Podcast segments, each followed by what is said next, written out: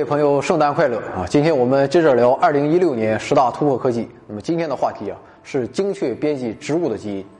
到二零五零年啊，世界上人口啊就会达到一百亿，一百亿人是要吃饭的，而且还是要吃饱。那么这是一个大问题。其实不单是人口增长，人均消费水平也在不断提高。那么人们不光要吃饱，还要吃好。人口结构也在发生深刻的变化，全世界的粮食消费呈刚性增长态势。但是另一方面，随着工业化、城市化规模的扩大，大量耕地被占用。如果农业技术啊，特别是生物技术不出现大的突破，那么日趋减少的耕地将无法承载日益增长的人口对食物的刚性需求。所以，农业的生产率必须跟上人口增长的脚步。而多产、抗旱和抗寒的农作物，自然是我们最想要也是最需要的东西。那么，现在一种名为 CRISPR 的技术啊，脱颖而出。它能提供一种方便、精确的基因编辑方法，啊，使农作物具备多产、抗旱和抗寒的特点，并且能够便宜的编辑植物的基因组，不留下外源 DNA。啊，有人可能会说，这他妈算什么高科技啊？我们现在就可以搞啊！我们有转基因，但是转基因不是人们都不敢吃吗？你还得耗那么多精力去做科普宣传。就像我们做了两期，我们为什么支持转基因？我看效果也是支持者寥寥。那么这个 CRISPR 技术啊，还是和转基因有所区别的。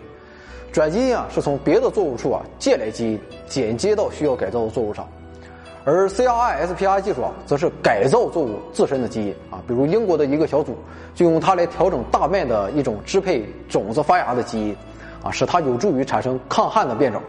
这样的方式啊，就能省去转基因作物涉及到冗长而昂贵的法规审查过程。所以，它也越来越多的被那些不愿意采用传统转基因工程的研究实验室、小公司和大众植物育种者所采用。那么，究竟什么是 CRISPR 呢？那么，它的全称是啊，成簇的、规律间隔的短回文重复序列啊。这个名字啊，听起来反正不像人话啊，没有关系。简单的说，这一系统最早在微生物细菌中发现啊，本身啊其实就是一套完整的基因编辑系统。是细菌在和病毒斗争中演化出来的免疫武器。那么病毒在切入细菌以后啊，会将自己的 DNA 片段整合到细菌中，然后利用细菌，并在细菌体内大量增殖，最后得到很多病毒。而这个 CRI 什么 SPR 技术啊，我就简称它为 C 技术啊。而 C 技术正是细菌对抗病毒的基因消除系统。那么利用这个系统，细菌就能将病毒带来的外来基因清除啊，把它们从自己的染色体上切除。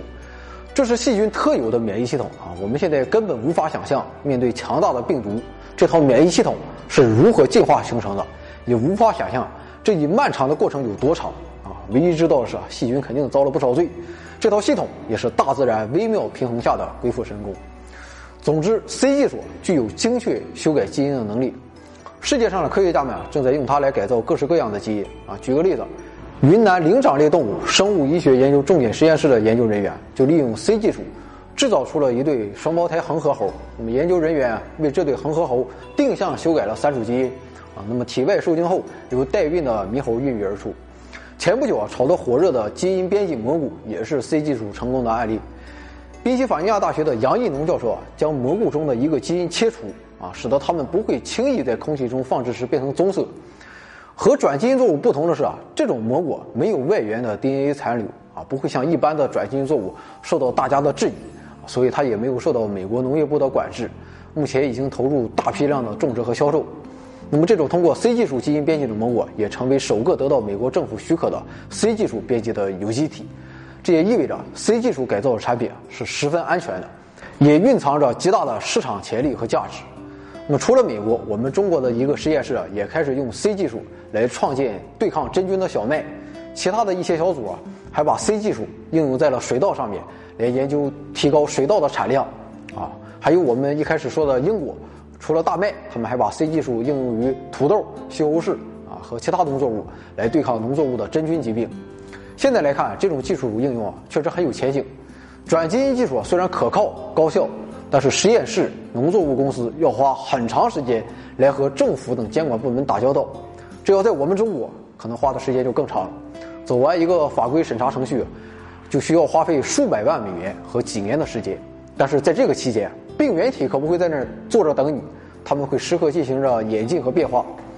那么现在在 C 技术应用领域啊，大大小小的公司啊都蜂拥而至。那么这下好了，不用和政府部门扯皮了。但是 C 技术啊，其实依然面临着相似的问题。也许随着 C 技术的发展，相应的法规监管同样会落实。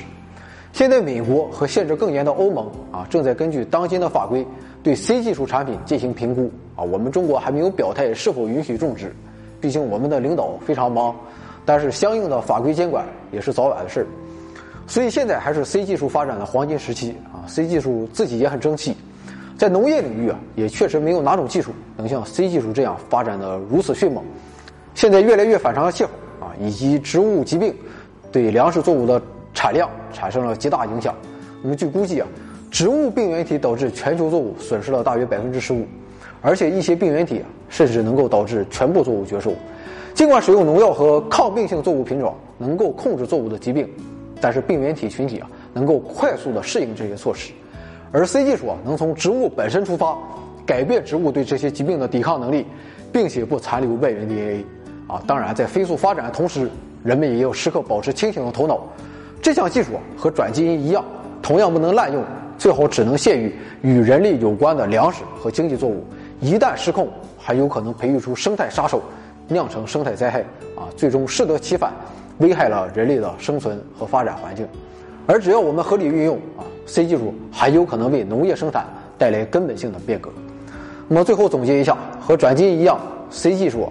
不过是我们人类学会了生物很早以前就使用的手段，所以让我们感谢造物主的伟大吧！他赐予了我们一个丰富多彩的神奇世界。